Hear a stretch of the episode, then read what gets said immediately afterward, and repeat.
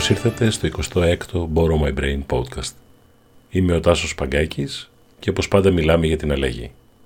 Σήμερα διάλεξα να μιλήσουμε για ένα θέμα το οποίο αφορά όλους και στην ουσία μπορείς να το συναντήσεις στις επιχειρήσεις, στις σπουδές, στον τρόπο με τον οποίο κάνουμε τα πράγματα.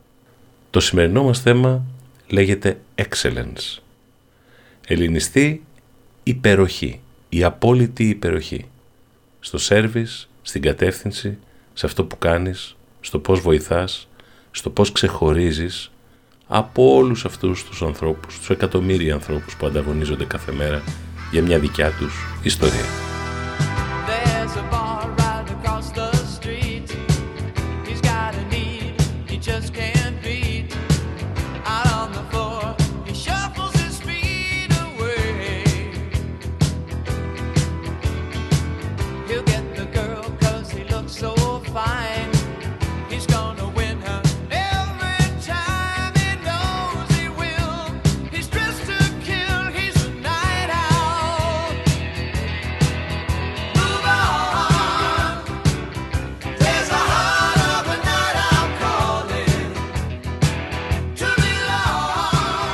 Όλοι ξέρουμε σε τι αναφέρουμε.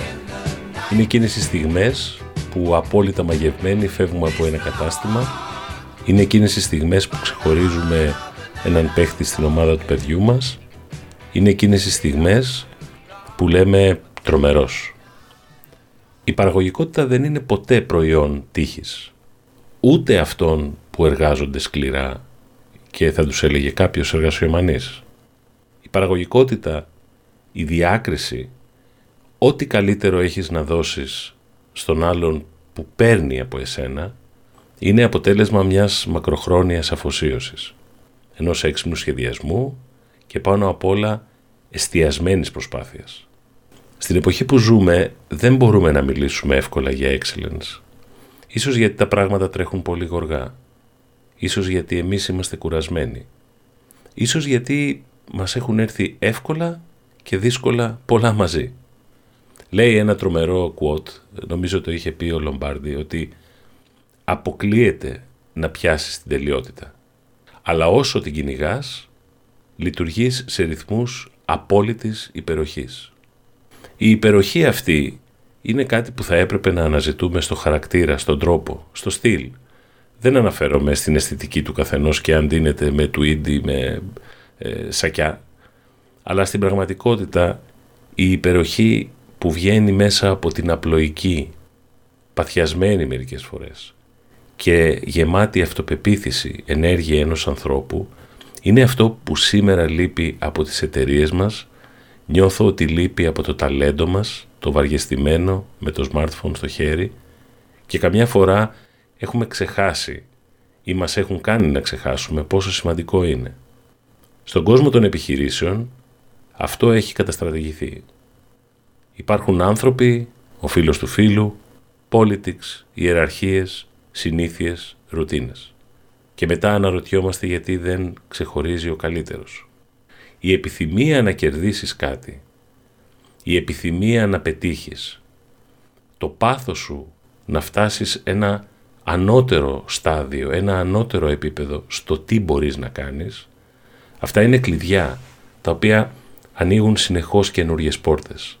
Για κάτι που έμαθες, για κάτι που ένιωσες, για τη συντροφικότητα, για την αγάπη του συνάδελφου, για το αποτέλεσμα, για το μικρό μαγαζί που άνοιξε και δεύτερο, για το πρώτο σου online blog post που πήρε 10 likes παραπάνω.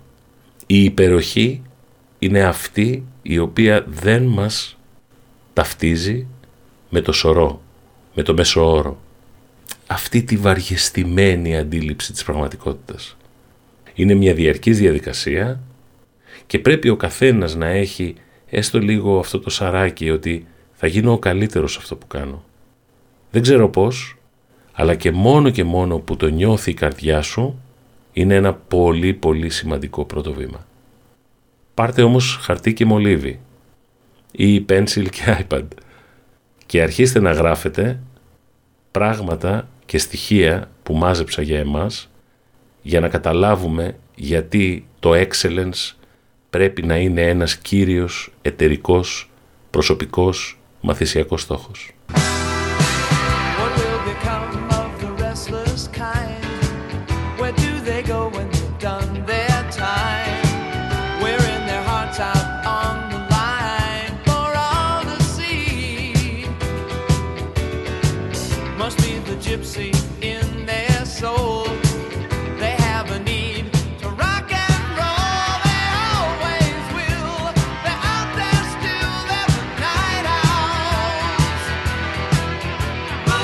Ξέρετε πόσοι πελάτες δηλώνουν το παράπονό τους στις επιχειρήσεις με τις οποίες συναλλάσσονται; Σε παγκόσμιο επίπεδο.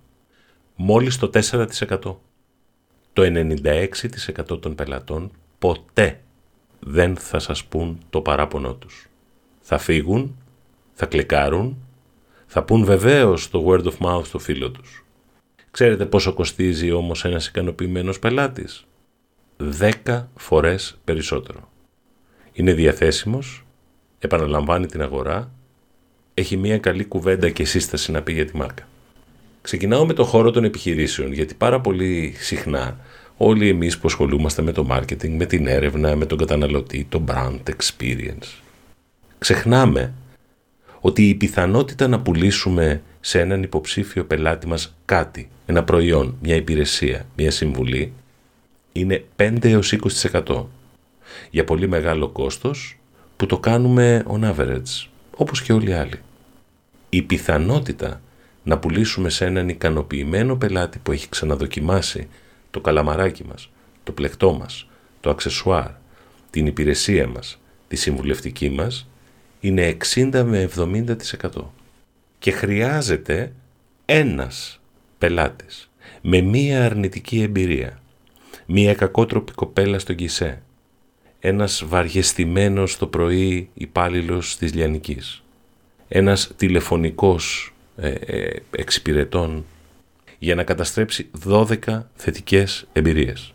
Τα marketing metrics τα οποία σας λέω μπορείτε να τα βρείτε στο Google, τα έχει δημοσιεύσει το American Marketing Association, το οποίο εκεί δεν είναι σαν τα δικά μας εδώ ΣΕΒ και επιμελητήρια, έτσι μιλάμε για 49 εκατομμύρια επιχειρήσεις.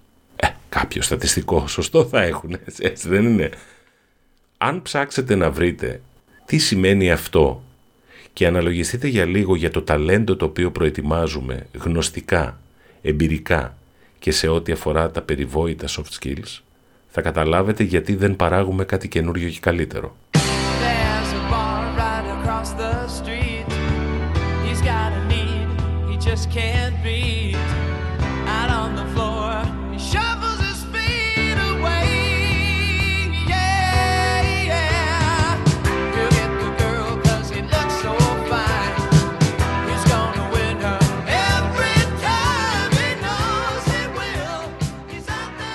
Μπορεί να έχω συνεργαστεί και με περισσότερες από 350 επιχειρήσεις τα χρόνια που ήμουν στη διαφήμιση και στις δημόσιες σχέσεις. Πρέπει να σας πω ότι πολύ λίγοι πελάτες είχαν αυτή τη συναισθηματική νοημοσύνη, όχι μόνο μεταξύ των ίσων τους και των ομάδων τους, αλλά απέναντι στον καταναλωτή να δίνουν το τέλειο, το υποδειγματικό σέρβις. Το οποίο επαναλαμβάνω είναι από την ώρα που παίρνεις ένα προϊόν χειροπιαστά μέχρι την ώρα που σου μιλάει κάποιος στο τηλέφωνο και μπορεί να περιμένεις 20 λεπτά. Πολλές φορές μάλιστα δε, οι επιχειρήσεις τα βάζουν κάτω από το χαλί αυτά. Ενοχλούν τον CEO, το Executive Committee, ε, το Management Board κλπ. κλπ. Άρα γιατί εμείς με την εξουσία του πελάτη έχουμε ακόμα μεγαλύτερες απαιτήσεις όταν μπαίνουμε σε ένα κατάστημα της Λιανικής ή στο ταβερνάκι και καθυστερούν να μας εξυπηρετήσουν. Είναι η ίδια μενταλιτέ. Άνθρωποι που δεν κατάλαβαν, δεν εκπαιδεύτηκαν και πήραν κάτι στα χέρια τους. Είτε μία θέση, είτε μία μεγάλη ευθύνη, είτε ένα PNL, είτε το κατάστημα να το τρέξουν για τους καλοκαιρινούς μήνες. Είναι 6 έως 7 φορές πιο ακριβό για μια επιχείρηση να κερδίσει έναν καταναλωτή από το να κρατήσει ικανοποιημένο έναν υπάρχοντα. Πράγματα τα οποία δεν συζητώνται.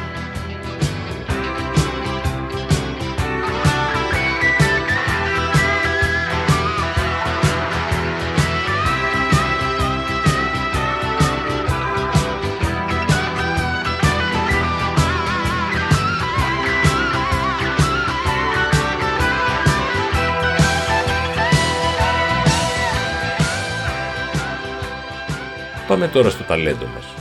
Τι σημαίνει excellence για εσένα νεαρέ μου που είσαι στο marketing; Σημαίνει ότι στο παγκόσμιο παιχνίδι υπάρχουν άλλα 15-20 εκατομμύρια άνθρωποι που κάνουν marketing.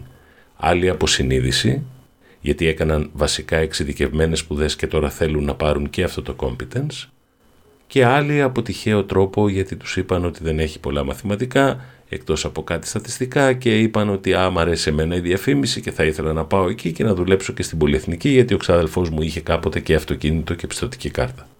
Τι σημαίνει για το τεχνικό επάγγελμα, το περιβόητο πολυτεχνείο, τους ηλεκτρολόγους μηχανικούς, τη διοίκηση συστημάτων, την ανάπτυξη εφαρμογών, την δημιουργία και σύσταση μεγάλων πλεγμάτων υπηρεσιών που μαθαίνουν στο Πανεπιστημίο Πυραιός και σε άλλα πανεπιστήμια που έχουμε. Σημαίνει ότι από τους 100 μπορούν να ξεχωρίσουν σήμερα ένας με δύο. Αυτό είναι μεγάλο πρόβλημα γιατί αφορά τους ίδιους που δεν θέλουν να ξεχωρίσουν και είναι ικανοποιημένοι γιατί ακόμα το συριακό μυαλό λέει πτυχίο μεταπτυχιακό αυτοκίνητο παντρεύτηκα παιδιά, αράξαμε. Το excellence θα έπρεπε να ξεκινάει από ένα απλό συλλογισμό. Ποιος είμαι, τι κάνω, σε τι είμαι χρήσιμος, για ποιο σκοπό με φωνάζουν, ναι είμαι ηλεκτρολόγος. Ποιο είναι το πραγματικό όμως διακύβευμα του πελάτη μου; Πώς εγώ θα γίνω φημισμένος ώστε να μου έρχονται δουλειές; Κάτι της παραπάνω, μεράκι, προσοχή στη λεπτομέρεια; Μπορεί και όλα αυτά μαζί; Γιατί όμως όλα αυτά δεν είναι η καθημερινότητα; Υπεροχή. Αν ήξερες τι σημαίνει, αγαπημένε μου φίλε, και μπορούσες να δεις τον κόσμο μέσα από το πρόβλημα του ανθρώπου που έρχεται σε σένα, είτε είσαι courier, είτε είσαι τράπεζα, είτε είσαι μακαρόνι, θα ήταν διαφορετικές οι εταιρείες, διαφορετικοί άνθρωποι, διαφορετική εκπαίδευσή τους. Γιατί θα φαινόταν από την πρώτη ματιά ότι νοιάζεσαι. Το πρώτο πράγμα λοιπόν που σας λέω είναι από την ταπεινή μου εμπειρία την εργασιακή και πιστέψτε με έχω δουλέψει σε περισσότερους χώρους από ό,τι μπορεί να φανταστεί κανονικά άνθρωπος γιατί πάντα έψαχνα καινούργια project, πελάτες κλπ. κλπ. Το πρώτο είναι το πάθος και το μεράκι. Θέλω να απογειώσω τη δουλειά του ηλεκτρολόγου. Ακόμα και η μικρή λεπτομέρεια ότι το κουτί μου δεν είναι σπασμένο και έχω όλα τα εργαλεία και τα ανταλλακτικά που μπορεί να χρειαστούν. Ναι, θα τα χρεώσω, αλλά ο πελάτης θα δει ότι εκείνη την ώρα το πρόβλημά του λύνεται και δεν του αφήνω τη λεκάνη για να γυρίσω σε δύο μέρες. Είμαι το ταβερνάκι το οποίο κρατάω τα στοιχεία του πελάτη και του λέω χρόνια πολλά. Δεν είναι κομμάτι του μάρκετινγκ. Είναι κομμάτι του νοιάζομαι και ενδιαφέρομαι. Γιατί χωρίς αυτόν δεν υπάρχω, τον πελάτη. Είναι η εκπαίδευση και το δωρεάν υλικό που δίνεις. Με ρώτησε κάποιος γιατί δίνεις συνεχώς τόσο πολύ περιεχόμενο για να χτίσεις τον Borrow My Brain μέσα σε λιγότερους μήνες; Όχι.